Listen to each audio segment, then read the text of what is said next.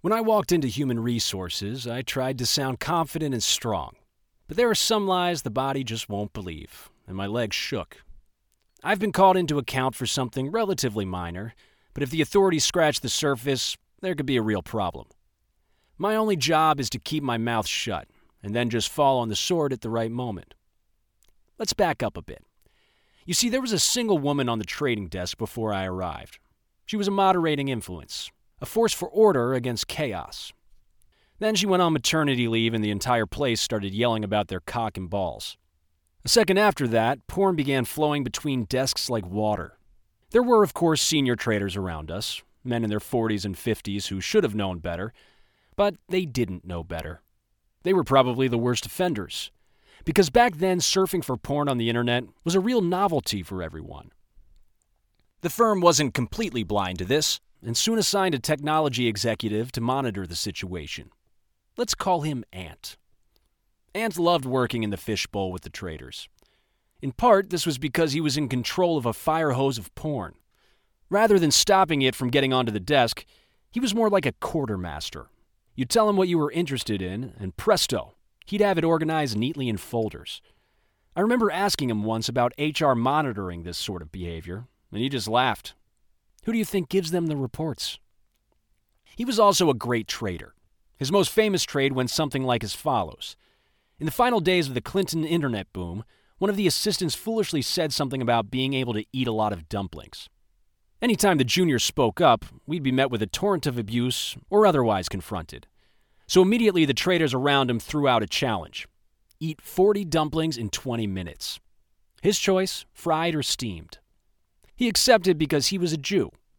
Not only did he love money, but they're trained all their youth to eat Chinese food.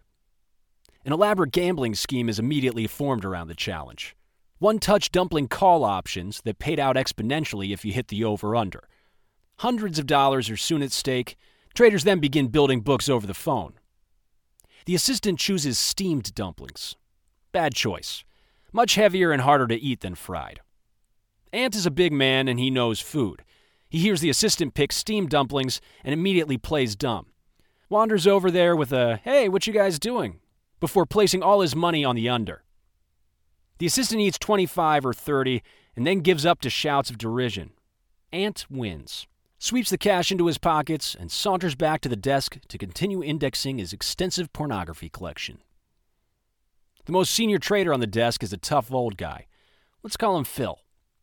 Phil thinks it's time to cut our IT guy down to size. Says he has to eat more dumplings than the assistant. Ant says no. Various senior traders offer him north of a thousand to do it, then all the way up to five thousand, and Ant keeps saying no. A big dog in the room yells, ten thousand dollars. Forty dumplings in twenty minutes. Ant turns with a smile and says done. Dumplings are reordered, but he orders fried ones. The food arrives and he starts popping them in his mouth like Cheerios. Not even a fair fight. He killed them in 10 minutes. The big dog stalks over to the desk, pulls out $10,000 in cash, and hands it to Ant. I'm pretty sure he left for the day shortly after that. Nobody knew why he had that much money in his desk, but speculation varied from deposit on a car to a hit on one of the other traders in the room. Another head of trading, a grumpy old bastard I never really knew, chimes in Hey, Ant, what about my standing bet with anyone who eats a stick of butter for $500? Ant says, Bring me the butter. Butter served. Ant asks if he's allowed to eat it with anything. Gets the nod. Ant gets four crackers from the pantry, splits the stick of butter in half, puts each side in between crackers, and eats his butter sandwiches. The trader hands him $500. $10,500. Turns out that's exactly what he was short for his wedding. Everyone is laughing except the senior guy who left down 10 large and the assistant who failed to eat the dumplings. He's sitting in the corner looking a little green and miserable. Seeing this, I load up an email with a picture of a 1980s actor named Erik Estrada and a fairly anodyne insult. You are gay. This was a standard practice at the desk to knife someone when they're down.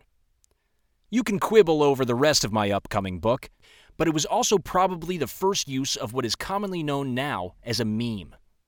A meme is a system of ideas that is shared culturally. It inhabits you and directs your actions. Often it was a medium for abuse, just like today.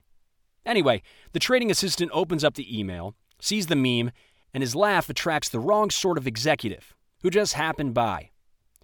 That's how I found myself in human resources. I'm introduced to another HR executive, James. They say they understand people can make mistakes, and I was unlucky to get caught. But James is going to re explain the firm's email rules. James asked me what I did to get in trouble, and I explained the Erik Estrada You Are Gay file I sent. He says, Oh, you mean the one with him running around naked with the cape on? I'm like, um, no. What have you been looking at, James?